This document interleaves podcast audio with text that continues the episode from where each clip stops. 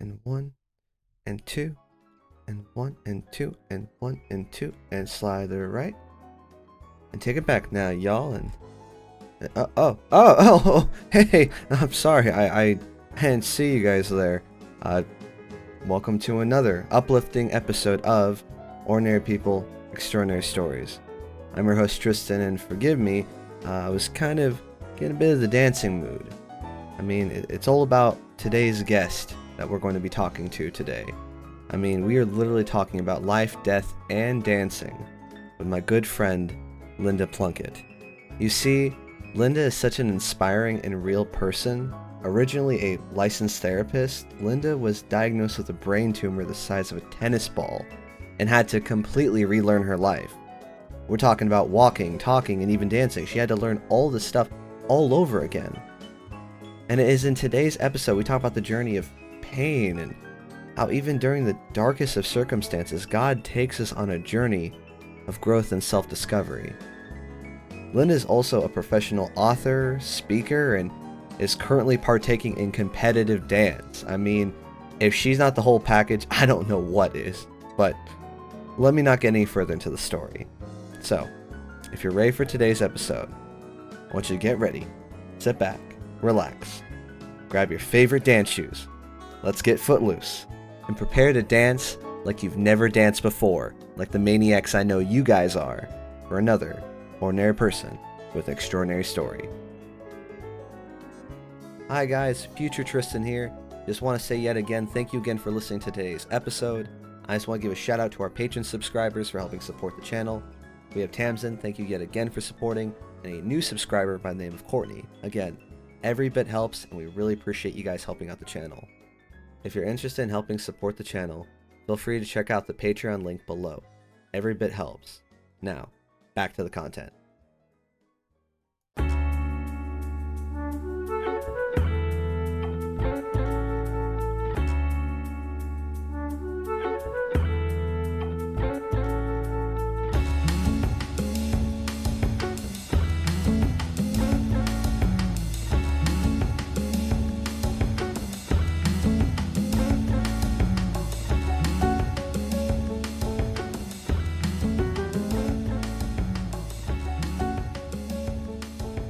I um, a little random, but uh, I uh, I'm kind of mildly curious. I, I I showed you my cat for uh, I turned 30 this year, and me and my friends we don't really do too much crazy stuff, but we uh decided to get tattoos, and we don't have kids, but we like playing games, and we don't have cats, so we got portraits of our cats on our legs, and uh, it was kind of like a little fun, like hey, we're turning 30 or the kitty cat crew, I guess. Um, did you uh do you tattoo at all, or did you get think about getting anything when you uh?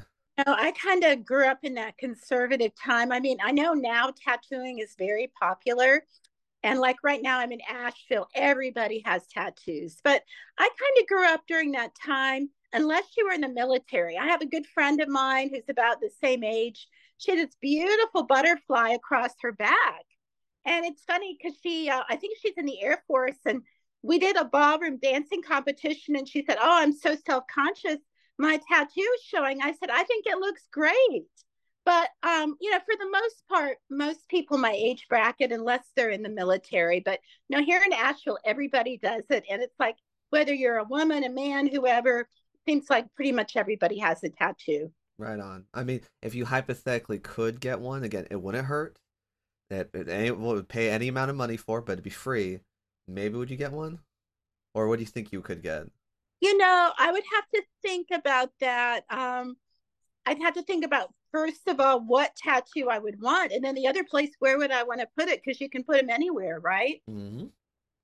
So yeah, I'd probably have to give that some thought, and I hadn't really thought about it, but um, I'm not saying I would never do it. You know, it's an interesting thought. Well, Lisa, we got two hours of anything when we get to the end. Though, if you're like, you know what, I got it. I'd love to hear it. I'd love to hear it. Well, hey guys, welcome everybody to the uh, Ordinary People Extraordinary Stories podcast. I'm Tristan, your host, and uh, yeah, where we talk about challenges and successes through life, and also sometimes tattoos and noisy cats. So, welcome. As you can hear, I have a very wonderful guest. Her name is Linda. Say hi, Linda. Hi, how are you? So something to let you know about like a bit more about her story. So I'm actually pulling up her website right now.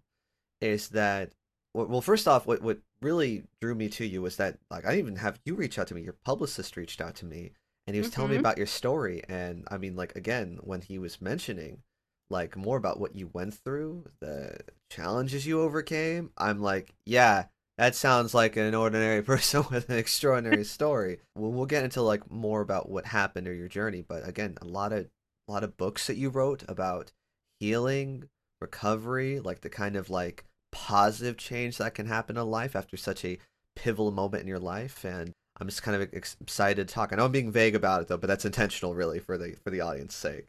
Thank you for having me. I appreciate it. So I guess for the audience to understand, and we'll, we'll definitely get into details more. I guess in a few sentences, could you say what was a great challenge you overcame, or the thing that changed your life forever? Well, I think, you know, I look back and I guess the phone call that I got saying, I'm sorry to tell you this, but you have a brain tumor. And that was back in 2012. And up till then, you know, life was fairly normal. I had ups and downs like everybody, but, um, you know, it was just really, really surreal in that, um, like, I laugh and I tell people, you know, I wanted to be in denial, but when you're a psychologist, you can't be in denial. You know, it's really happening. And so I couldn't pretend. I wanted to pretend it wasn't happening, but it was. And so um, that phone call, you've got a brain tumor and you've got to find a brain surgeon. And this was like immediately because although the tumor I had in my head was not cancerous, I was having a type of like a mental seizure. And I was informed that a seizure can kill you Mm, even faster than cancer. wow. So Yeah. um, it was not time to be in denial. I, it was just like, I got to deal with it. But from there, after that moment, I had that call, my life totally changed. Which I can imagine though, and I mean, like I, we're, I think what was the size? I re- researched it was the size of a tennis ball. It was the size of a tennis ball and it was in my frontal lobe. And the frontal lobe of the brain is where you do all your thinking and reasoning. And so, because of the size, my head had to be cut all the way open from basically one ear to the other. And so, just you know, just the thought of that, it, it's like I can't believe this is really happening. And um, you know, they put me on a lot of steroids, like within the few weeks, and I was already gaining a lot of weight. And so I guess this is one of the funnier stories that people say give us humor that I would tell you. But um, you know, I really I wanted donuts. I was craving donuts because you know, anybody that's been on steroids, you crave salt and you crave sugar. And I really, at that point, I really didn't care. And I said to my husband, go out and get me some donuts. I want donuts. Right. So it was almost Christmas, and they have all those yummy donuts with the sprinkles and the special icing and, you know, all the cool stuff they put on donuts and cookies at Christmas time. So he brings me home the donuts, and I'd say it's probably on uh, maybe six or seven at night. I've had dinner, I'm ready for a donut. And the next morning, I wake up and I look at the donuts, like, well, what happened to the donuts? There are only three left. And I said, Jim, how many donuts did you eat?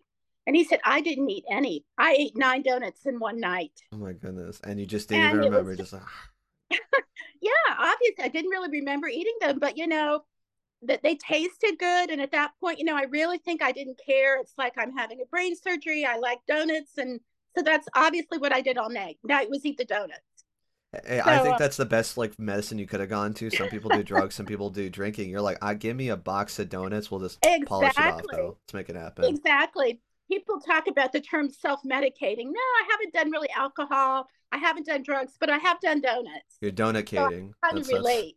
that's what you're doing. I here, give me half a second. I'm actually gonna close my door because like my cat finally quieted down. So thank you. Just a second. All right. I uh, I have a thing where I say I'm gonna edit something out and I don't. I don't know if I'm gonna have if I'm gonna keep the part where I talk to my cat, but you know what? Why not? It's that stuff like that happens. Well, so donuts and brain surgery, which is exactly what this podcast is about. I we talk about everything, including that stuff. I mean, I will ask. So you mentioned you little breadcrumbs here and there, like uh, you were a therapist or at least a psychologist. Uh, Right. Right. I had a counseling practice at that point, I'd say probably close to 15 years, where I ran a nonprofit and I really just wanted to help people. Um, it was one of those deals, you know, if you didn't have the money, I would counsel you anyway, or you could pay what you could afford. And, but, you know, you. I was helping, I thought I was doing a good thing. I was helping a lot of people and um, did some mission trips and some other types of ministry, which really was just aimed at helping people. So when this happened, it was like, oh my God, you know, what did I do wrong? You know, for a while I felt like maybe I'm being punished, maybe I messed up. My husband said, no, you you really didn't. But you know, when something like I got as huge as a brain tumor appears, you know, when you basically had no headaches, you felt fine, you start questioning and you think, well, why? You know, why is this happening to me? But I think that's kind of a normal question a lot of people would ask after being diagnosed with a massive brain tumor. Right. It's like it's Job basically. It's like, well, why why did I do deserve this? Well, I mean, like I guess where did you kind of come from that conclusion? Because I mean, again, you, you mentioned doing all the right stuff, doing all the good work, even being in the church, and we'll get into the whole religion and mm-hmm. relationship aspect there too. But to then have this bomb drop on you, I mean, did you immediately like get angry? Did it come in like, uh, yeah, like well, tell me about it. it. You know, it kind of came in waves, and honestly, I was just getting through the brain surgery, and I think probably uh, subconsciously when I ate those donuts, I thought, you know, I'm may- maybe I won't make it anyway. Because honestly, when you talk to people who have brain surgery, a lot of people don't make it. You know, and especially a big tumor. And so I wasn't immediately. I hadn't really gotten that far as far as the anger, but um, after the recovery was so slow and I developed more pain and the issues kept going on and on and on, um, then I had anger issues towards God that I really had to deal with. You know, I had to, you like they say, sometimes you have to forgive yourself, sometimes you forgive others. And I believe there's times you have to forgive God because you don't get it. You know, you do not get it. It doesn't make sense, but it's happening and you have to deal with it regardless. Right. And I think that's something that a lot of people like really get confused with like being a Christian or like knowing God is that like they think you can't get angry. You can't ask questions. No, he wants to. He's not gonna tell you the answer. Right. Not, sometimes he'll be quiet for a reason. And this is a very hard question to ask. Do you think there was ultimately a reason this happened? I mean, thank God yeah. you didn't die, but yeah. I mean, what have you made you from know, this? For a long time I really didn't get it. And um you know, when I wrote the first book in 2016, which was Supernatural Rescue, it was a memoir about what happened. And honestly, I was able to share that with a lot of people, and it, it really helped them because of things they had been through. And, um, you know, I was starting to think, well, maybe I was supposed to write the book and share the book and do speaking, etc., which I did. But the problem then, after the first book, things got actually worse I, it's hard physically for me with physical problems. And so at the end of the first book, I thought I found this magic pill. It was ridiculously expensive, like $250 a month. And for a little while, it gave me relief from the pain. I was doing better. The fibromyalgia that ensued after the brain tumor, I was doing better. But then the problem with fibromyalgia, there's no permanent cure. And so those of us that have it, doctors don't know what to do with it a lot of times. The treatment for me, it's been more, I would say, alternative medicine that I found that helped me. But my pain went on and on and on for a number of years after that. And that's when I got, you know, started to get more upset.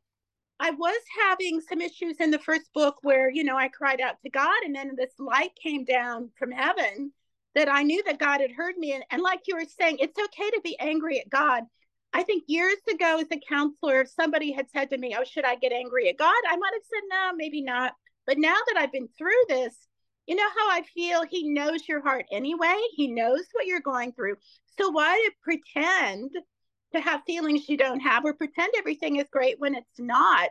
But, you know, you said, Did I ever put it together? Honestly, I can look back now that many years have passed. I mean, we're looking like right now, it's 2023 this happened in 2020, 12.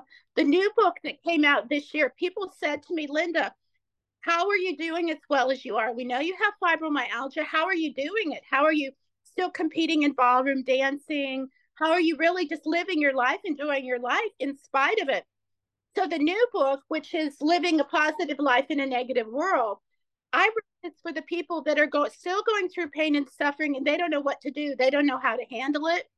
There's a section about body, there's a section about soul, um, meaning the mind, will, and emotions. And there's a section about the issues I had with God that I had to resolve through being sick for a long time. So I really believe now that I've written the second book, that I've gotten so much good feedback and maybe I had to go through it all. It wasn't about me, it was really to help other people. And it's funny because you got into therapy to originally help people. And granted, not ever undercutting the work you did because uh, therapists, you guys are definitely I don't want to say unsung heroes because after the pandemic, we love we love you guys now. You guys are the best. But to go from helping people one on one to now you're sharing your story with more than that, like rooms full of people, maybe like right. auditorium, stages full of people, and sharing your story. You're again, you're definitely having more of a turnover, and you're again, you're still helping, but now you're helping on such a larger scale. Exactly, and you know that's the way I felt. I felt like I helped a lot of people through the years, and I thought, you know, I help people regardless of, you know, the amount of money. I mean, most psychologists charge at least a hundred dollars an hour. Um, I didn't honestly didn't make a lot of money doing that, but I helped a lot of people. But honestly, because of what I've been through now, I can help people to a much deeper level. And some people will read the book and they won't exactly get everything that I put in there. But if you've been through pain and you've been through suffering, like I say, there's something for everybody because it puts you in a place you think you just can't imagine you're in that spot where, for example, you're angry with God, or you even get to a point maybe that you have self hatred. And, you know, that there were times I admit that, you know, I'm embarrassed to admit this as a wife and a mom of two sons that I didn't want to be here. I was sick of it, uh, you know, and that's, I know being very impatient, but when the pain goes on and on and you're not sleeping at night, it really changes the person that you are. And it's a very scary thing because you look at yourself and like, who am I? And then you question, you question, should you even be here? Now, having said that, I never ever, um, because of my background, never suggested that I would, you know, would think about taking my own life. But having said that, I was upset with myself and I was upset with God because I just wondered if it would ever end. And I mean, you don't have to worry too much about the whole suicide conversation because like a good chunk of our listeners, like I mean, that's just life. It's like unfortunately sometimes those thoughts come, and right. it's a truly sad place to be in where you're like, that's the only option. It's like life cannot get better, which I mean, oxymoron, of course. Right. But like having the, the mindset of this is the only answer to get me out of this situation. Well, see, and honestly, I'll tell you, the last few times I've had book signings or speaking engagements, I really feel I'm here for those people because it was so bad. And I can encourage them. And I mean, the book will really, really encourage them. There's a whole section like how to persevere through hard times. How do you deal with fear? How do you deal with stress? How do you deal with psychologically all these things? So I do think this book is really going to help people. And also the last section, how do you deal with God, when you're angry, you know, when you're upset and you feel he's left you, how do you deal with it? Because recently I was doing a book signing and it just really hit me. A lady at the book signing said this past, uh, I want to say six month period, two people in her neighborhood, they killed themselves. And I thought, you know, people need to have hope. People need to have the realization though as bad as it's been you can change the future. And with the help of god you can get through it and somehow you can turn things around and you can get your life back. And just because you've had a bad past doesn't mean your future has to be bad. But sometimes there are things you have to do that may not be easy. For me a lot of the things i did were not easy. People say linda i couldn't do that. I believe you can but you have to focus on doing that and you have to get out of living in the past. You've got to live in the now and you've got to live in the future. So you brought up a very interesting point. We okay, we got two ways we can go. We can talk about what was the hard decisions you had to make to get yourself out of that rut. That's where we could go. We'll talk about both. Or we can talk about your new book. Did COVID at all have any effect on you writing or like did, did it have any help informing the book? Where, where, where do you want to go? COVID or the ruts you got out of? Like, well, you know, for me, I don't think COVID COVID ha- did not have as big of an effect because by the time COVID came, I will say there were times I felt more alone because I'm a people person and people shut down. And I mean, dance competitions, we did one or two that were online. I did more, probably more podcasts, but you know, a lot of people just kind of shut down personally, COVID was, I would say, hard on me. But as far as recovering from the illness part, dealing with the illness and writing the book, probably not so much because I'd already gone through so many things that were worse than COVID, quite honestly. Okay, okay. Well, I mean, that's good to know. I only asked just because, I mean, like, even the, the very title itself, living a positive life in a negative world. I mean, for a lot of people, it, granted, a lot of people, COVID was a blessing because hobbies came out of it, careers came out of it, like, lives ultimately changed for the better for it. But it was also a very negative time. We were fighting each other for toilet paper. People were literally dying. We didn't like we didn't have yeah. that human to human contact and i feel like uh, right. i'm i'm originally from sacramento and I, there i had all the family the friends i'm now living in portland oregon and it definitely was the pandemic when i came here like i was just like everyone's gonna be happy and sunny and everyone's just gonna want to talk and i got nothing from people like i'm the kind of guy where i'm like how's your day ma'am and the grocery store lady was not telling me her day i was like okay there's what's going on? What's going on with the world, man?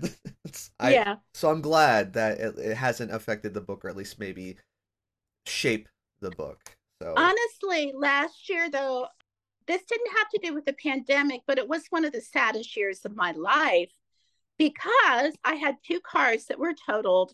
Mm. And um, see, in the summer we come to Asheville, and it's great. It's quiet, peaceful in the mountains, and it's a great place to write. But my car was totaled, so I didn't do a lot of traveling. I was kind of stuck here.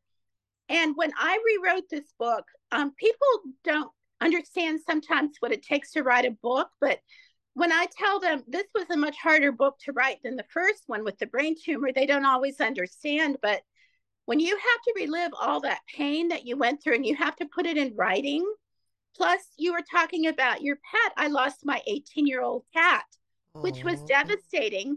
I lost a close friend who I ended up speaking at her funeral last fall, but I was dealing with losses and then on top of it, rewriting all the horrible things that had happened to me and how I dealt with it. Yes, I dealt with it. Yes, my life is better. But when you have to write that, put all of that in writing and you're reliving all that pain.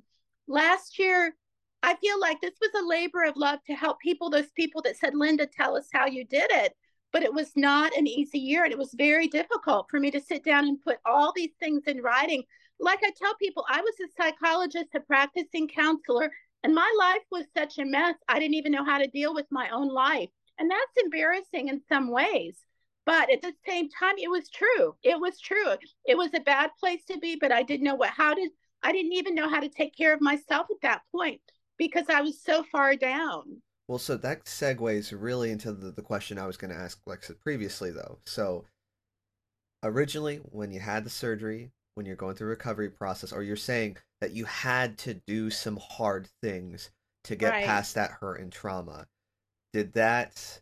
I guess what exactly did you have to do? So, I guess what was so messed up in your life that you had to realize everything. and come to grips? you mind sharing at least, or we'll well, shut down the everything? Uh, we we could divide it into which would you prefer to hear about because I wrote a section about body, I wrote a section about soul, and then I wrote a section about spirit. Possibly for your listeners, I don't know, do many of your listeners have physical problems or would they rather hear about like how I got through the stress and how I got through the fear and how I got through the, you know, having to get through it all? If you really want to know what my guests are and if you have the time for it, let's get into the whole bucket of worms because like i okay. like but let's just get everybody because i mean that's okay. what i love about this so okay but. well i basically in the part one which was about the body i really went back to um the beginning when i was such a mess way back at the brain surgery i couldn't even walk and now the, the sections i'm writing in section one are when people say I have pain and I have suffering and I don't know what to do for myself and I don't know how to get me out of this hole. My doctor's not helping me. Because remember, I was in a place they said, we can't do anything for you. We can't help you. And doctors really did not help me with anything having to do with the fibromyalgia.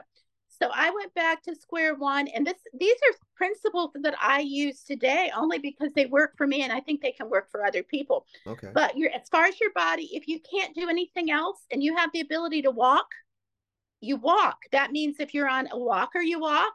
You're in a wheelchair, you walk with your hands. You have a cane, but you do to the best of your ability, you start and you walk. And the Like crazy that. thing for me was the day after a brain surgery, when I could not even stand, let alone do anything, the doctor said, You have to walk. But I'll tell you, walking is just outstanding. And I have, I won't go through all the data, but I put a lot of scientific data in the book as well why it helps, what it does.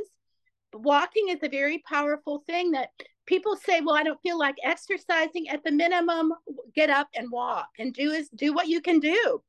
But then I added a few more sections about other types of exercise and things that helped me. Like, okay, I did weight bearing exercise, which is really good. I, again, I put all the benefits in the book and the research that support that. How that if you can do it, it's great. Say you only have upper body strength and maybe let's say you can't walk. You get some weights and you work on the upper body, you work on the hands, you work on the arms, you work on the shoulders you do what you can do, but there's tremendous benefits. Then I also cover the exercises that are good for the brain.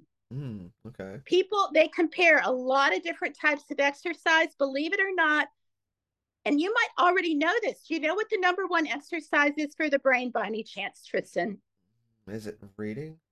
No, no. In fact, reading reading is one of the things they put in the in the study. This was like a New England Journal of Medicine study they looked at reading they looked at doing puzzles they looked at you know different forms of exercising bicycling and swimming. The number one exercise for the brain believe it or not is dancing. Okay, that's cool. and because when you dance you've got to use your mind.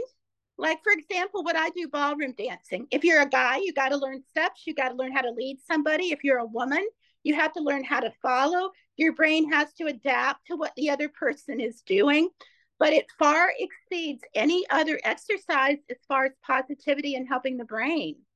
Which, uh, um, yeah. and you know, I stopped competing for a short period of time. I competed, it, I, I was competing up until early this year, and some other things have happened that I feel are more important that I do right now. But um, I still dance because it helps my coordination, it helps my balance, which, yeah, I still have issues left that are even from the brain surgery. I don't talk about them, but my life isn't perfect. It's a lot better than what it was, but dancing really, really helps your brain. And it's just fun. And so if you have a choice, they've shown it goes as far as reversing early dementia. People that are starting to have hiccups and like, well, why did I go in the other room? Or where did I lose that? Or I can't remember your name anymore. You start dancing, and some of that can be reversed. So it's really uh, an outstanding exercise for the brain. Well, I'm gonna tell my wife when I get home, hey baby, um, we gotta start just hey, and and, do, and dancing's fun. I I I'm I'm trying to remember even what there's like so many verses of the Bible where that that's like a the foreign words. It's like and they danced, and it's like They again, it's like it's They danced. it's it's like singing for your body. It's just- Exactly. Maybe even better. I mean, not that singing isn't good, but I know if you get into praise and worship dance, you use your arms, and I mean, you know, you you really get into it, and it's great for your body. It's great for your soul. And if other people watch you, they get excited too. You know, they see you. Hey, you're you're expressing yourself through this art form, and it's a beautiful thing. But um, just to kind of highlight on the first section there again, after I get past the exercise, I talk about something that a lot of people don't know a lot about, and that's inflammation. Have Mm. you had anybody on your podcast talk about inflammation? I, they have not actually. Please Okay. elaborate. Well, this, and there again, I had to learn this. I was having a lot of pain, nobody was helping me. But if you change your eating, you can lower inflammation in your body by what you eat, as well as improve your brain function by making changes in what you eat. Not only does it help your brain and your body, a lot of people can say fight off prediabetes. They can have less pain by cutting the inflammation level in their body. And this can be done through diet and also supplements that can really change things around. And I eat a certain diet. Some people say, oh, Linda, I couldn't do that, you know, but, you know, it, it just depends how bad you are, how bad you might want to make changes. What's the what's the diet? Well, and this isn't going to be popular, but um, honestly, um, the one of the biggest things you can do is limit your sugar. Limit your sugar. Um, be careful about the artificial sweeteners. I can I could tell you one that's a healthy one that's from a plant, but most of the artificial sweeteners are really no better. They have other side effects, but sugar itself um, not only raises your insulin level, but for a lot of people will literally cause pain to their body. Mm. Um, if you read about the negative effects of sugar, and I grew up with sugar, I grew up drinking Coca-Cola and eating M&Ms. And when you're a kid and you're younger, you might get away with it. But as you get older, not so much. But you know, for example, if you wanted to eat for your brain, I do have a chapter that talks about what you eat for your brain. People don't realize what's good for your brain. Believe it or not, coffee is very good for your brain. Okay. Now, there again, you have to do it in moderation, and there's different kinds of coffee, some that are healthier than others. Things like green tea, outstanding for your brain. Things like healthy nuts are great for your brain. Berries are great for your brain. Most fruits and vegetables are actually really good for your brain. Some, you know, some meats are better than others. I was gonna ask, like, where where's the meat like category, like scale go? Well, you still have protein. And see, I have a lot of food allergies, but I also have problems digesting eat, you know, certain types of meat. So you have you do have to listen to your body. I mean, my husband eats a certain kind of meat and it causes him a lot of problems. And every time he eats it, I'll say, honey, have you noticed when you eat this, you really don't do very well. But the steak was delicious. I don't want Yeah, exactly. But I mean, if you want to be healthy, sometimes you have to give things up. Now, um, you know, everybody has a different body. You've got to talk to your doctor, obviously, have your blood work done and all that. But um, actually, since I've published the book, I've realized people that are really sick actually do really well with what's called an alkaline diet. In fact, it's been known to cure people, mm. according to some doctor friends of mine, by switching to alkaline water an alkaline diet. I wouldn't do this normally unless you're very ill, say maybe if you had cancer. But um, people have been able to turn around their disease um, with an alkaline diet. And there again, for you and me, that might not be necessary. But I have a friend, she's recovering from cancer and she tried that and things were really turning around for her. And um, I had some acupuncture once, and the acupuncturist said, that she treated a man who was told he had three months to live and he's still alive right now. And all he did basically is change his diet, change his water, maybe take some Chinese herbs, and it turned him around. But, you know, I do want to say that I think doctors mean well, but not everybody has the same knowledge. And for those of us that have been really sick, I've had to try things that other people maybe haven't tried that have really helped me turn around might not be for everybody, but if you're not getting help, sometimes you have to go outside the box. I think is that kind of like what ultimately happened. You had to again kind of fight to make these decisions. Like I said, I was in a place of self-hatred and you know, just because I couldn't sleep, I was not nice to be around. I did not like myself. When you don't sleep and you have pain all the time and you're not getting help, and I did not want to choose narcotic pain medicine. I didn't, I went, did not want to go down that road, but I thought, you know, I'm going to start doing my own research and with the help of God and, and reading a lot, reading books, reading things online. I just tried some of these things and found that they really helped me. They really worked. And yes, it's a sacrifice to give up things you might really like to eat, but if you see there's a result to it, you know, after a while, that craving for sugar just isn't what it used to be. And that's a good thing. And the other thing is, I can eat a little bit of dark chocolate and it satisfies me. And dark chocolate is great for the brain, by the way. But you want to get the one that doesn't have a lot of sugar in it if you want the one that has the most, really the most health benefits. So we talked about physically, we touched a little bit on what you could do mentally to help your brain. What about spiritually? Okay, spiritually, um, the types of battles that I had that were really difficult. Well, the first one, you know, I talked about a little bit in the first book, but I felt God had left me and I didn't know how to process that. And for me, it was probably largely due to the brain tumor removal and um, where I was, you know, physically. But, you know, when you have those feelings that God is not there, when I was went through the near death experience, I knew for a fact he was back because he pulled me back into my body. Literally pulled pulled me in my body when I was dying. But when when was that, by the way? Was that during the surgery, or was like when did that happen? That happened during a period of time that in the first book I call the ten dark days. And I came home from the hospital the next day, and I was just a real mess. I couldn't think, I couldn't walk, I couldn't do anything. I was just a total mess. And on top of that, I felt like God had left me. He was he was just gone. You know, normally I had this feeling. I shouldn't use the word feeling, but some of us do. You know, it is more of a feeling when you feel close to God, but I didn't feel him and I felt so bad. And I just really for whatever reason in my head, I felt he had left me. And so I was going through these 10 dark days and it wasn't getting better. And it was day 10. And that the ironic part was it was it was like right at Christmas Eve that this happened.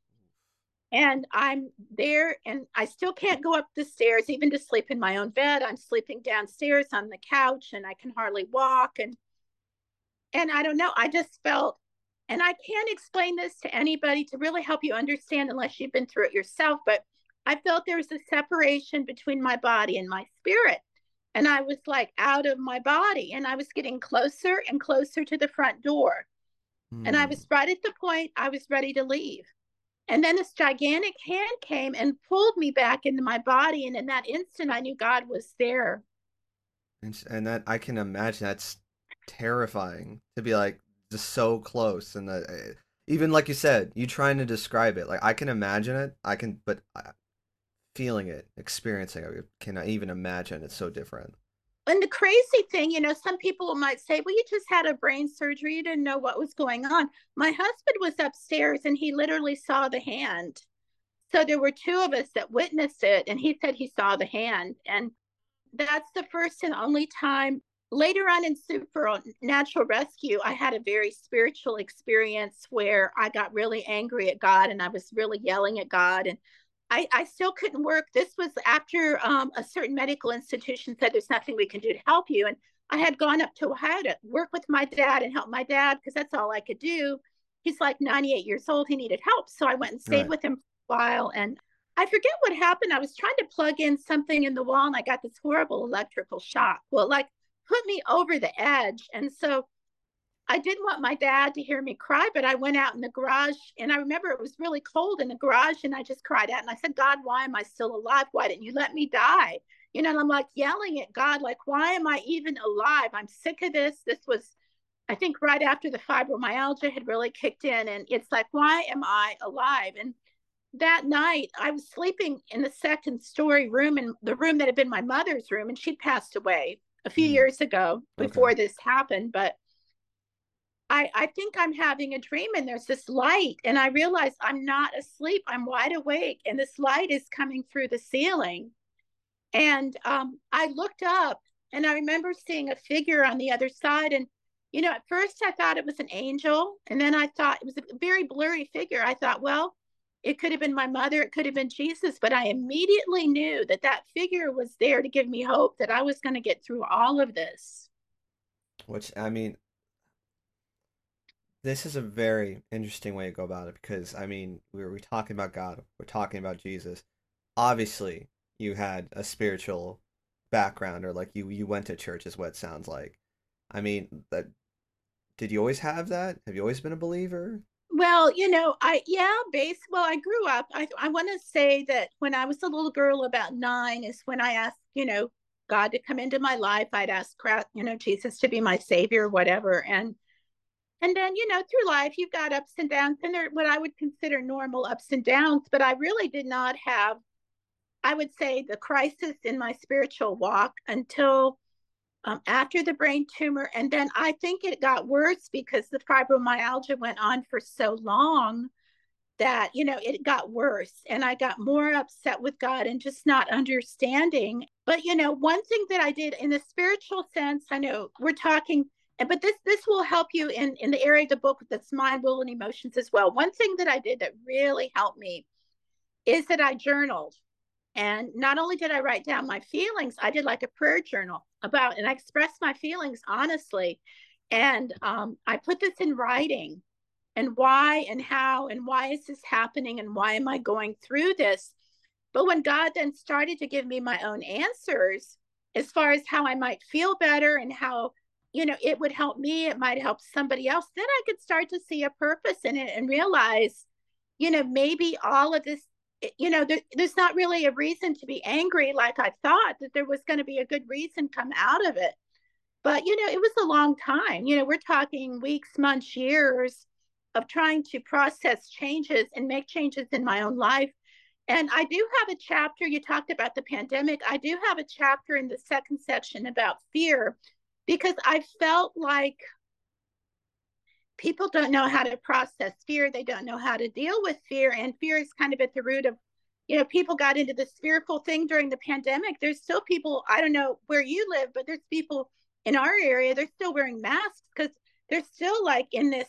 I feel, that, you know, I see them like they're locked up in this place of fear that they're afraid to expose themselves to anything. And they're you know they're not looking at things as they are. They're looking at things as they were when people you know were getting covid and there were a lot of sick people. But um, people have to learn to overcome things like fear and stress and even you know grieving. And when i had those two losses last year i felt like god was saying write a chapter on grieving. But i also feel like one of the important chapters in the second section that God really taught me a lot about. He's still teaching me having patience and learning to persevere because I think for me, I was not very good at persevering through the really hard times. But um, I've learned things and um, I'm still learning about being more patient. And I think that's for me, that's probably going to take the rest of my life, learning to be more patient. But there's things we can all learn to be patient with ourselves and others and even God that things aren't going to happen the minute we say a prayer. We're not immediately going to get an answer the way we think we should. Right. If anything, that's so, and that was kind of what I was thinking about is it, it, it first off, it, now we talked about this last episode I literally just recorded today, was that you have to do things scared. Doing something despite you being scared does not mean that you don't have fear. It means that you are working through it though. And then sometimes to even just get through something, it's just to live it, or at least to live through it, to kind of see the other side, see if there's another side. No, it's so true. And I put some quotations in my chapter on perseverance. When I was researching what people said about it, I found some really, really interesting, um, interesting quotes. And um, one thing um, that someone said, I'm, I'm thinking back, because um, I put so many quotes in the book, but um, one one quote that a person made was if if you find yourself in hell keep on going. In other mm-hmm. words don't stay where you are keep going you know keep keep keep moving. Don't stay there. Don't choose to stay in that spot but be determined to move on. And that may be there again finding your own answers. And one thought that just came to my mind i want to share about spirituality there have actually been, um, and I, I put a few stories in section three about that, but very famous people you wouldn't expect that felt like God had left them or they had issues with God. And and Mother Teresa was one of those people. She's regarded as a saint in the Catholic Church, but she felt God had left her. And so it's like a lot of people through history actually have had this happen. And I know when I realized that, I realized that I'm not alone. And I think a lot of times in our own pain and suffering, we think I'm alone and I'm the only one that's ever gone through this. In truth, we're not alone. We're not the only one. And to find out how other people have gotten through it can encourage us to keep going and not to stay stuck in that spot. All right. And eh, so this is kind of a for the people who aren't believers, who and, and that's a whole other bucket of worms. I mean, for people who don't know it, I mean, or even that in itself is a scary feeling. It's like I've tried to know God, or I've had this one experience that limited what I want to experience, or the church wronged me, or something like that. I mean, how do they even open that up? Or if they do you think they even need to? Well, I think, you know, all of us have a certain history with people that have let us down, whether it be God, you feel God let you down. In my case, I felt, you know, for a while God had let me down, but we have to realize people are not perfect. And although we don't understand what God is doing, he I really believe he does everything for a reason. Things happen for a reason. We might not know now. We might know it might be years later till we know or understand. But God is much bigger than what we are. So first we can't really understand God. Now when people let us down, that's another thing. And I do talk a little bit about that. Okay what happens when people let you down, what happens when you've let yourself down, and what happens when God lets you down. Okay. And this is surrounding a chapter that I wrote about bitterness. And I don't know if you know people that they get bitter and they stay bitter. and they're not happy people? We, we all know one. Yeah, we know someone like that. Usually they have one thing in common, and it's unforgiveness. And it can be a big picture of unforgiveness. Okay, it might be somebody else. People say, Well, I don't want to forgive them. I don't want to let it go. But as somebody who's a counselor, I will tell you if you don't process this, you only hurt yourself. They're out there, they're living their life. They're not hurt by this. You're the one that's hurting yourself, but you have to forgive others. And the next person that people do not forget is forgive is themselves. Oh, I made this terrible mistake. I can never forgive myself. Hmm. We all make mistakes. But there again, that's where it helps if you believe in God, that God came and he can forgive all of it. And the past is under the blood of Christ. Now, people that aren't Christians might have a harder time forgiving themselves, but you know, it's true that if you believe as a Christian, and I mean, no, there's no unforgivable sin. God can forgive everything, and He will if you're willing to give it to Him. But thirdly, sometimes I really believe I kind of had to forgive God. And people say, oh, you shouldn't have to forgive God. Now, this could be a huge theological debate. When I wrote this book, I never intended for this to be a debate, but I want people to understand if you have bad feelings against God, there again, who is it hurting? It's hurting you, but also your relationship with God. Just like another person, you would refuse to forgive. But if you, you know, if you have bad feelings, you have to process those feelings and let them go. It's not that God literally did something wrong, but it's within you. You've got to say, God, maybe you weren't there. Like in my case, you did not solve my issues as quickly as I thought you should. And you strung this thing out way longer. You know, God, there's a reason now I get it. I didn't get it when I was going through it.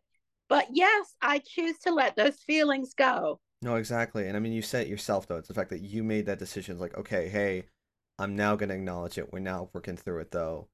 And I mean, I think that's ultimately like the secret again. It's like in just any relationship, it, the don't hold on to it. Don't hold on to bitterness. Don't hold on to resentment. Address those feelings because if you don't, you stay where you are. There is no growth. It's just locked in right there, which that's a.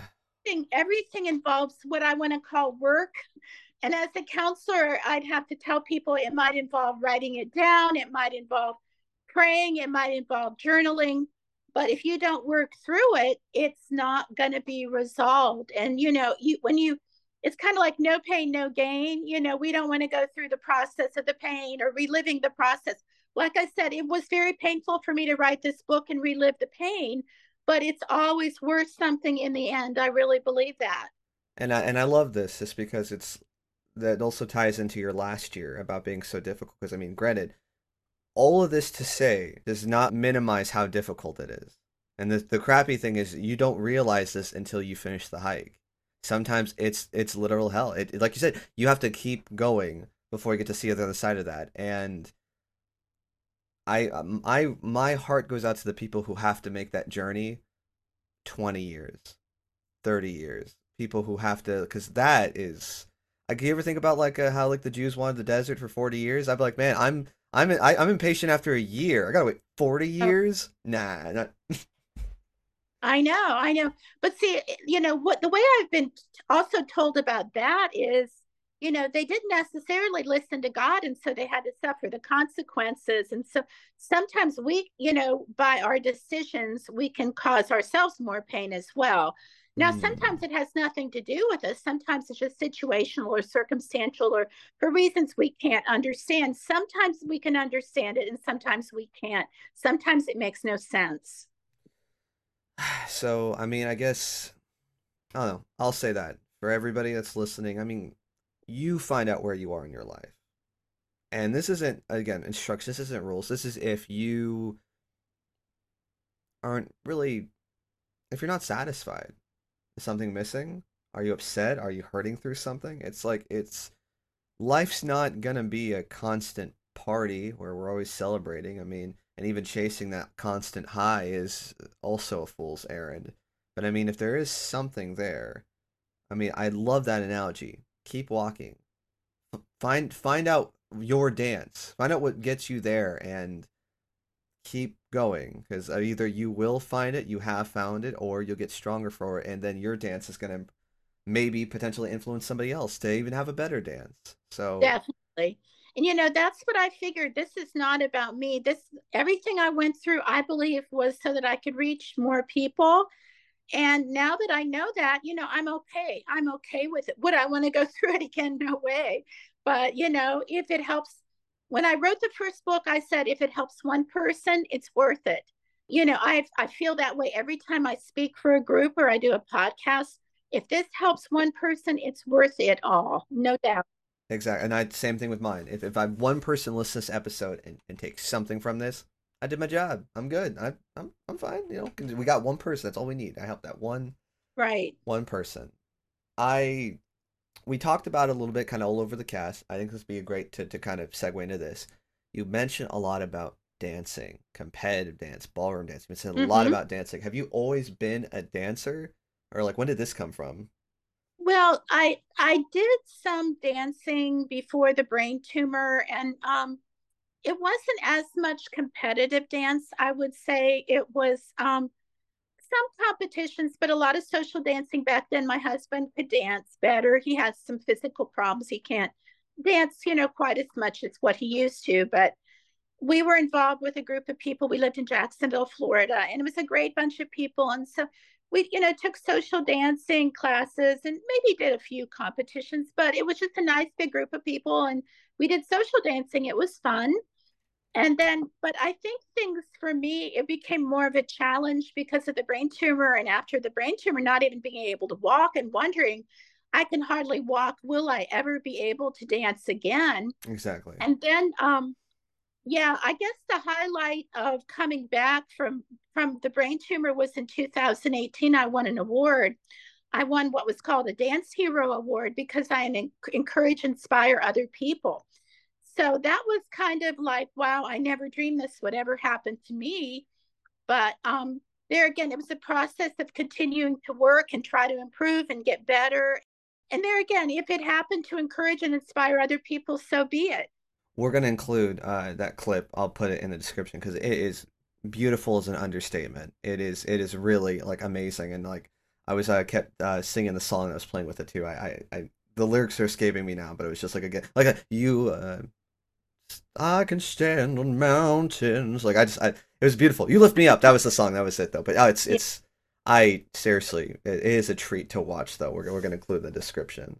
So, but dancing was never like you weren't like a dancer in like high school. You never like, you oh, know, no. it just. My life, my life was so different, and I mean, I laugh when I say I think I'm reliving my childhood because I grew up in a basically a poor. I won't say poor, but okay, my mother and father and the four of us slept in one bedroom, and my parents um, were post depression. They were both poor during the depression, and my father hitchhiked from West Virginia and started a business in Ohio. And so I grew up in a business family, and I worked from the time that I was nine years old in the business. Wow. And so... other than a few things that my mother wanted me to do because she, for whatever reason, she wanted me to do those things, I really did not get choices.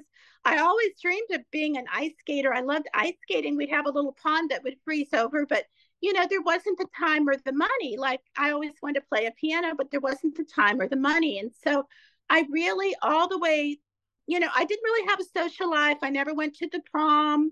I never dated until I left home and went to college when I was 18. So it was very different growing up. No, I would have loved to be a little girl where I started dancing when I was a little girl, but that didn't happen. And then, you know, life happens. You know, you get married, you have children, and then you spend your life you raising your children. And I mean, it's a sacrifice. It's a sacrifice of love. But honestly, I didn't start dancing really till 15 years ago. My children were already out of the house. And so this is something I wanted to do for me, but I didn't get to do it until much later in life. Which is insane to think about. I mean, like, that's like, because we, I don't think really got too much into your recovery process. So, because like, you kind of touched it very lightly, though. Like, you did, you have to essentially learn how to walk and talk again and then oh, near death experience? Yeah, what happened um, in the hospital, they had me on some type of drug. People say, when I came out of the surgery, I was like talking a mile a minute, not making any sense, and you know, uh, making all these random demands. And then all of a sudden, the, the drug wore off, and all I can remember is I could barely put one foot in front of the other, and I was crying every day. I cried. I oh, cried. Gosh. I was depressed. and I felt God was gone. And that was the worst part of it, too. I felt like I'm alone and I can't think, I can't walk, I can't do anything. And I'm by, I'm alone. And it was devastating. It was really devastating. And my head was throbbing and there um there was a huge scar and there was this clear stuff oozing out of my head. And um That's awful. I'm so sorry. Well, I mean, I'm, I do not mean to be graphic, but it's the way it was. You know, you asked for the details. It's the way it was. So when I tell you I went through 10 dark days, those, those were very, very dark days. And then three months after that, I was still pretty messed up to the point I had testing by a major medical institution in the Jacksonville area. And they said, there's nothing we can do for you. Which is such a, like, thanks. Like, again, like, like, what a hope killer to go through all that. Yeah. And then I'm telling yeah. I'm sorry. Well, so and I kind of want to know about the dancing as far as like this leads into my next question. I mean, how did it affect your family? I mean, you mentioned like you you're married though. I mean, like was it did your husband have to do a lot of heavy lifting? Were there really dark days for the marriage, the family? I, you know, I I joke about it when I say it, but I have said it before. I felt he probably should have divorced me when I got really in. You know, the fibromyalgia was really bad. I was not nice to be around. But in the beginning, he was there for me when the doctor said you have to walk. This was Christmas time, and the malls were packed, and it was really too cold and not safe to walk outside on like unlevel pavement. But he literally drug me around the mall on his shoulder and I was putting one foot in front of the other. Oh, what a sweetheart. And so honestly, you know, and some people walked away. I hate to, I hate to even tell you this, but people I thought were friends, I don't know if they were scared or they thought I was going to die, but people were not there for me. I mean, my close very close family and my very close friends were there, but a lot of people I never heard from, they just kind of walked away and it was a very very difficult time. I was gonna ask though is like uh, would the dancing because like I said, kind of mentioned that you know raise kids, kids are out of the house now. You're seeing more of an uphill as far as like you, things are getting better. Was the dancing kind of like a hey, this would be a fun thing we can do for our marriage, or well, um, well, by that time we'd kind of gotten through the social dancing part of it, and my husband kind of had other hobbies. He didn't dance with me as much, but um, in in ballroom dancing, ladies that you know are more serious about learning more steps, you have like a pro am partner. And so um, in Jacksonville, I'd had a teacher for a number of years. So he started to work with me again. And this is after obviously when I was starting to walk again. And um, it's been tr- it's been a tricky journey though, because even now I can have some dizziness. I have to be really careful. Now, the miracle of that is most people, even pro dancers, have fallen on the floor at least once. To this day, I still have not had a fall like doing a competition. We're knocking, knocking on the table. Knock that. That's going to keep that way. yeah, it's I do really fast dances. It's kind of a miracle, but um, you know, I it was a slow process because, like I said, I still have from time to time a little bit of dizziness or lack of coordination and that's one of the reasons when I get up in the morning, I try to walk every morning because it does help stabilize me from a mental point of view and makes me more focused mentally. Um, that I walk every morning, you know, regardless of where I am, I get up and walk. And if it means driving to the, the mall because the weather's bad, it's like therapy for me. But dancing was a bigger therapy because there again, I, it forced me to use my mind and to learn new steps. And it helped me with my brain recovery because, as I shared with you earlier, it's like the number one thing you can do for your brain. Absolutely. And, and funny enough, it's just like I I love how full circle we've come to these things. So again, the perseverance, the the the I've I've always I, I've always I still dance, and more importantly, you still walk. Uh, there's a um I don't know if you know this song, but uh, Foo Fighters, uh, the little rock band, fairly famous. They have a song called "Walk." Uh, have you heard of it potentially? I'm not sure. I may have. I'll I'll send it to you if you're mildly interested. Though, literally, the lyrics go like it's like the chorus is "learning to walk again." Oh, okay. And it's I'm looking at the lyrics right now, and I'm just would be kind of like interested if you're like, wow, this did did Dave Grohl, the lead singer, did he write a song about me? I just never knew. Did he like that? Did that happen? Ah, man, it's um literally what happened though. Seriously, the thing is, when I was learning to walk, I had a lot of falls and I banged up my knees, and I had to get from the living room to the bathroom at the end of the hall, and I had so many bumps and bruises just getting to the bathroom to use the bathroom. And then my bedroom was upstairs. So it was a long time before I could get up the stairs without having a fall. And it's, and I'm, it reminds me of my mom because my mom went through breast cancer and then hip surgery right after. So she got double dipped too. And that's hard, really yeah, hard. She's, um, I think this podcast, this episode is really going to help her, at least give her like, um, hope for this though, because I know she's struggling in certain aspects too. Uh, little, I guess, uh, now to tangent away from that, uh, you mentioned you were a licensed therapist. Right. You mentioned that stuff. Now you're an author. Now you you're a public speaker, a professional. Well, I'm just gonna say professional. You professional dance. You you do all this stuff. It's. I mean, I guess where do you go from here? What what what's the next steps here for Linda? You just finished another book. I did finish another book, and people are saying, Well, Linda, what about the next book? But like I said, they have no idea the pain that I went through. It took most of last year getting this book written and getting it out there. Um, it finally came out this early this year, but um, it, you know, maybe some people whip off books, but I don't. You know, this is not easy, and I don't right now feel um, called to do another book. But what I am doing, and I'm kind of excited about it, is um, this is something that um, certain people from an organization had been contacting me about doing a course. Okay. And the course is getting in front of bigger audiences to the point that I would do it like as a part time income. There you go. But it, to me, it's not even about the money. I want to get in front of more people. So this is about a six month course, and they have a, a 92% success rate. Okay. And yeah, but you have to learn the business background. Now, I can write. I'm really good at writing. You give me a topic, I can write, I can speak on it. But to learn all that business part, the computer part, the man, you know, the, all the managing the books of the business, it's going to teach me everything, God willing, that I need to know. So, to get in front of bigger audiences and to be effective to improve my speaking. So, I'm kind of excited about that. So, that's kind of what I'm still going to be doing podcasts and speaking engagements and book signings, but um, my primary focus is going to be completing this course. So hopefully I can get those bigger audiences so I can have more people to impact. Absolutely. And I, uh, funny enough, there's like, I think three or four like people that that's what they do professionally. They share their stories, their growth, their secrets to success though. And I mean, again, it's like, you never know. Or it's like, as long as I've helped one person change one person's life, I'm good. I'm fine. And it's, it's fun it's like the best job ever. Like, oh, what do you do for living? I inspire people. I give people the tools to kick at kick life's ass. Heck yeah, that sounds awesome. I I'd do that.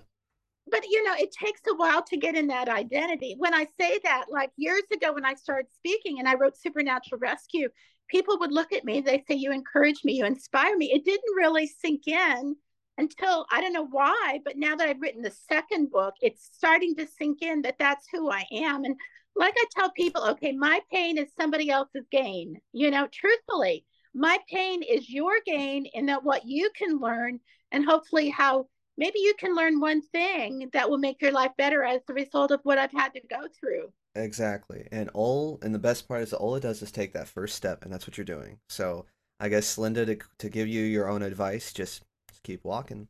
Keep walking, you'll get there. You'll kill it. Well, you know, the amazing thing though, I, I have had to kind of lay down my competitive dancing. This is a whole nother story, but I was kind of some things were happening and some dynamics with my instructor, things were not going quite as well as they had been. And and I heard this message in church and it's like, oh my gosh. And I mean, I'll just share with you right now because I know please, a lot of your, your viewers are Christian and you know, maybe they'll get it, but there's a song, uh, and I can't tell you the name of the song, but there's a song that talks about maybe you've heard it, may, laying your trophies and your crowns down, and it's like an old song. And your but you lay and, and it's from scripture somewhere. You lay your trophies down, you lay your crown down. Well, I thought, oh my God, I have all these trophies and I have a crown. I have a crown when I was crowned the dancing hero. But it hit me like maybe I'm supposed to do this. So this hmm. is when I was up here in Asheville. I went home to Florida where I have all my trophies. And I literally, literally, I thought I'm going to pray over this. I took all of them off the shelf and laid them on the floor. Mm. And I just laid them there. And you know what? It just, I'm thinking, it's not that I'm not going to dance again, but I'm going to take time off competition. I'm going to focus on something else. And this is what I'm supposed to do right now. And then it struck me, you know, I'm I had to make a choice whether I would stay on a competing and dancing can be great. And on the other hand, it can be not so great. But you feel like you're on this um what is it called? Like the hamster goes around in a circle. You know what I'm talking about?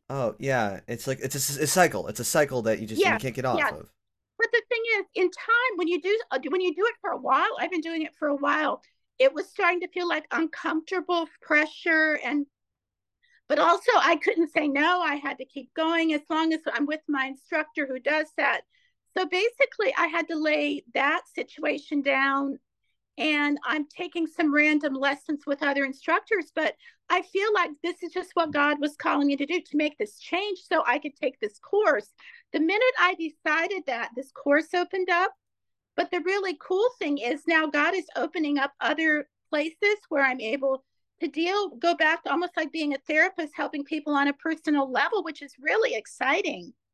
Because, well, like I said, I shut the practice down because I couldn't do like when you're a counseling um, like psychologist or therapist, you see people say three to six months every week until they iron out their problems. Like I tell people, I can't do that right now, but I can help people on a smaller scale. And so that's what God's been doing. In the midst of working on this course, He's opening up other opportunities. But like opportunities that like might be just like a one-time opportunity or a short-term oppor- opportunity to help other people in other ways. So to me, this is like God's stamp of approval that, you know, that hopefully I'm doing what He's calling me to do right now. And, you know, we never know when and how our life is going to change. But I think when you're feeling there's like a discomfort or this just isn't going as well as it might, that's when you have to ask God, you know, am I supposed to be doing something different? And change is not always easy in taking the risk. And like I said, I'm taking a course to do things on computers I'm not really comfortable doing. But this company is more or less saying that they'll work with me to get through that. And so I'm seeing it as a growth experience. And there again, if I can reach more people, you know, so be it. There you go. There you go. It's I don't know if um do you know much about the Podmatch website, like what your uh your guy uses to get people or to get you on shows? I don't know a lot about it. I have considered at some point down the road, uh, you know, my husband has certain equipment, but if this continues with the speaking, there might be a time that I want to do a podcast myself, but I'm waiting for God to show me when that is, when that happens. Absolutely. Uh you got any questions for me, I'll let you know because I started this a year ago. I've always wanted to do that. It's a lot Uh-huh. easier than it, it sounds, especially like Really? you have to yeah because i mean you you have these thoughts like i want this to be big and grand and the most important thing you can do is just start it because then you just get better the more you keep doing it I'm sure. the reason why i asked about the podmatch thing is it's a it's a great website shout podmatch uh sponsor me i mean they're they technically they pay me for guests so th- i'm Wow. Not a lot but we're getting there that's that's that's the Yeah. goal the Yeah. goal is we're, get, we're getting there but they're like a dating website for podcasters. That's how they describe it. So if you are a podcast guest, they match you with hosts looking for people. But if you are a host, they match you with guests who want to be on shows. That's great. So obviously, my show came up to your publicist, and he reached out to me, and that's how we started this transaction. Well, that's good. Oh, The reason, yeah, that's why I brought it up to you because it's like there are people who want people to be on there to share their stories, and of course, like again, you could start your own. Sorry, long story short, I brought this up is that uh, this one guy, shout uh, Dave uh, Albin, uh, Dave, uh, yeah, he is, he is, I think the number one uh guest on the website. He is a professional firewalker. Like he worked with Tony Robbins, and he like for like 19 years, and he like essentially was the guy manning the giant pit of coals for people to walk on it. oh my God. That's crazy. Oh, he was a great episode. If you want to get a chance, uh, it's episode 13, Firewalk with Me. It is it is a treat. But with that said, he mentioned something that's like the only thing that doesn't change is change. Things are constantly moving. Things are constantly Right. adapting. So if you can go with that, you're you're already doing better than than half the people. Like, well, like, like I'm at the age, and I mean, it's so strange because people say, "Oh, Linda, you don't look your age, you don't act your age," but the thing is, as long as I have breath left, I'm going to use my life to help other people, and age is not an issue. And uh, my father lived to be 100 years old. Honestly, I'm not sure I want to live that old. but having said that, if I can help people, you know, why not use what you have to help people? I don't feel like I'm ready just to retire. I really don't. Amen. Absolutely. And again, it, it's the moment you decide you want to stop learning. Again, it's like it's over. It's like you're right. like at that point you're just you're just eating the cake. You're just eating cake and eating sugar, and I think you're waiting for death. It's like no, no, like like challenge yourself, get better, get stronger, keep walking. Exactly. So yeah, yeah, that's exactly right. And um, I, you know, I was on a, a TV show in Tallahassee, and it was called that, like getting. It was about getting stronger, you know, and about people that are getting stronger, coming back. I think it was called Coming Back Stronger or something like that. But um, you know, you're so right. But I feel like a lot of people that I know, I'm just really, it's hard to explain, but I don't really fit in with people in my general age range because I look at things differently. And a lot of it is because I, what I have been through, I really believe that. And, you know, people think things are so bad, but they have no idea. I mean, until you've been through something really bad, it's, it's all relative, you know, and exactly. there again, the pandemic was bad, but for me, compared to what I've been through, it really was not that bad. But it's all comparative. It's based on what you have been through, how you look at things. Absolutely. And not to speak ill of your generation or your age demographic or group, but it's that a lot of people I know around like your age, it's they like get to a point where like I'm done learning. I don't need to. I don't need to learn more of how the world works. I don't have to subscribe to the beliefs and it's like again the moment like they've stopped that it's like okay well now you've just cut off any sense of like just relatability. It's just you're like, hey, I like like like I see all what you guys are doing. I'm gonna say way back here until I'm just dead, and I don't. It's fine. And you know, if you want to live like that way, that's fine. No one should ever be forced to change, but those who do not change, again, they just get left behind or they get ridiculed. But hey, do you? The other thing, you know, and this goes back to exercise, and you know, I had a friend a couple years ago, and she was like me, kind of, you know, like a social ballroom dancer. And she was not dancing. And I said, you know, you you you need to keep going or you won't be able to do it. And she said, Well, who said so? And I said, People I know that they, they quit doing it and they can't do it anymore. Well, this is a year, two years later. She can do it, but she can't do it as well because she decided not to do it anymore. And it's, you know, there's that saying, if you don't use it, you'll lose it. Mm, but I think okay. that's also true with your body, but with your brain as well and um, I don't know, you know, I just feel like I I had that period of my time, which I consider being, you know, I was fighting, fighting, fighting. But for me, I guess it wasn't unproductive, but it seemed unproductive because I couldn't do a lot of things. I had to shut down my practice. But now that I've had to live through that, I want to make my life count and I want it to be productive. And well, again, that's hindsight's always twenty twenty. What you thought was you being taking it easy, being slow, is the growing season of kind of shaping where you need to go. So, I mean, mm-hmm. uh, just grow, growing is fun. Growing is fun and crappy because we don't ask for it. It's forced upon us, though. But I mean, just it's it is what it is. I'll say. I um, you know, I I do think this is actually a good place to kind of maybe like not totally just wrap up, but get prepared to close just because you said so many just great bits I think people really need to chew and meditate on. And I sincerely hope that if anybody question wise, I mean, or wants to know more about Linda's story, again, maybe you're interested in her book stuff, they can contact you. Like, how, I guess, how could they contact you if someone wanted to reach out to you? Okay, um, probably um, is either through my email or my website. I'll give you both of those. Um, my website is lindasplunkett.com, and that's L I N D A S like Sue, Plunkett, P like Peter, L U N K E T T dot com. And my email is hopeforhurting at AOL dot com. And that's H O P E F O R H U R T I N G at AOL dot com. Oh, and if they could put something um, in the subject line um, that would uh, I, I get so much junk email that I apologize if I don't answer the first email, but put something like Tristan or put something like podcast or Opes. some- Opes podcast. That's what they'll put down. That. O P E S podcast. That's that's a show. That's how you're gonna reach out Yes. from knowing fronts my side. And the other thing I want to mention, uh, while this book is, you can get it overnight on Amazon, which is great, or at Barnes and Noble.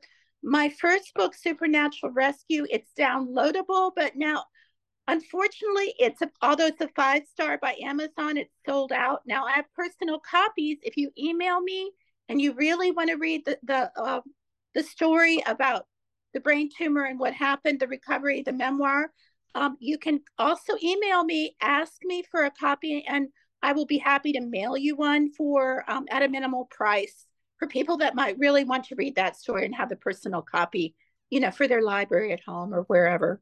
Start start the conversation. It's Linda S Plunkett.com and then Right. hope for healing at AOL.com. Uh, Hope for Hurting, H U R. Sorry, I'm sorry. Hope for hurting at AOL.com. Right. Just start the conversation if you want to. Listen to the episode, walk. You know what you need to do. It's um and, and don't be afraid to ask those questions too, because I think that's that's the first step. Is like, am I okay? Am I hurting? Am I Right. holding on to something that's not letting me go or grow? And and you know, I'll even say this again. You you guys know my email. Plug it at every episode. If you ever want to talk to, seriously, that's the whole reason I started this cast is to talk about hard, difficult conversations, and more importantly, the victories of people going through it. Though, if anything, that's I should have called the podcast. It's like hope and victories or something like that. That'd be fun. Now, I will say this. I, I can mention, I think we are wrapping up though, unless you have any other questions or want to say anything else. I will come back to the first question I asked you. Now that we have an hour and 20 minutes had this conversation, are you are still tattooless? No idea, no nothing, no scripture, no cross, no God's crown, nothing like that? Well, I don't know. See, I wear I wear this little cross on my finger. I don't know if you can see it. I can If I bring it close enough, maybe. That would look that would look like a very even just like that outline, just like maybe like on your ankle or wrist. Yeah, I think so. And I think because I live in Florida a lot of the year, I don't wear socks. So, like you say, maybe it would be a nice, nice little ankle bracelet thing I could put around with the, the cross on it. Who knows, right? Three things. First off, if you get a tattoo, you will communicate somehow. You'll tell me because I'm like ah, like and I'll I'll, I'll tell everyone I'm like Linda got a tattoo, and then we'll we'll all be saying great things about you. That's first thing. Second thing, when you complete that course, I'd like when you can finally do like a, a seminar or you have your program and it's it's Okay. completed. I'd love to do a second episode. We'd love to promote it too. Please come Oh, back. Like it's you you are a very like powerful and spiritual woman. I only want to encourage it. so no, I really, you know, I appreciate it. And I'll just end with something. One of the exercises I had to do was research speakers that speak on what I speak on. I couldn't really find anybody that really speaks on exactly what I speak on. So um, hopefully at some point there'll be a demand for that. You never know because they say, oh, research people that are doing what you're doing. But honestly, what I'm doing is a little bit unique. At least my message I feel is unique. So I'm excited. Um, like they say, celebrate your first your first paid talk. So, and there again, it's not even so much about being paid, but uh, maybe having a larger audience. I'm really excited about that. And thank you so much. I really appreciate your time. It was it was a wonderful time talking to you. Final thing I was going to ask is, you may have to think about this. May not be a question you can answer now. If you did start a podcast, you ever any titles popping out or anything you might like, this would be a good podcast title? If I did a podcast, well, you know, I really feel the theme of my life is really living a positive life in a negative world. So I would encourage probably people, what do you have that you can share that made your life more positive or what happened to you that you you came from a negative place to a positive place i think that would be a great podcast I like that, and and it's one of those titles where you read it, you know exactly what you're getting into. Where it's like, oh, I wonder what I'm gonna learn on this episode. You already got it. Well, if there's nothing else to be shared, guys, I just love this episode of healing and victory. I hope you guys did too. I've been Tristan. This has been Linda.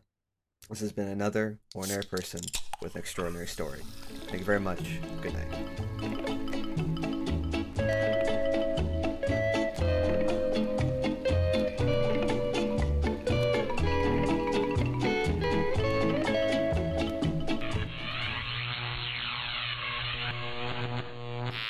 Thank you for listening to another episode of Ordinary People, Extraordinary Stories. If you're interested in helping the channel, feel free to click on the link below to get access to our Patreon, where we have exclusive episodes and clips not shown to the public. And of course, if you believe you yourself have an interesting story to tell, or know somebody who would be great for the show, feel free to email me back at opespodcast at gmail.com.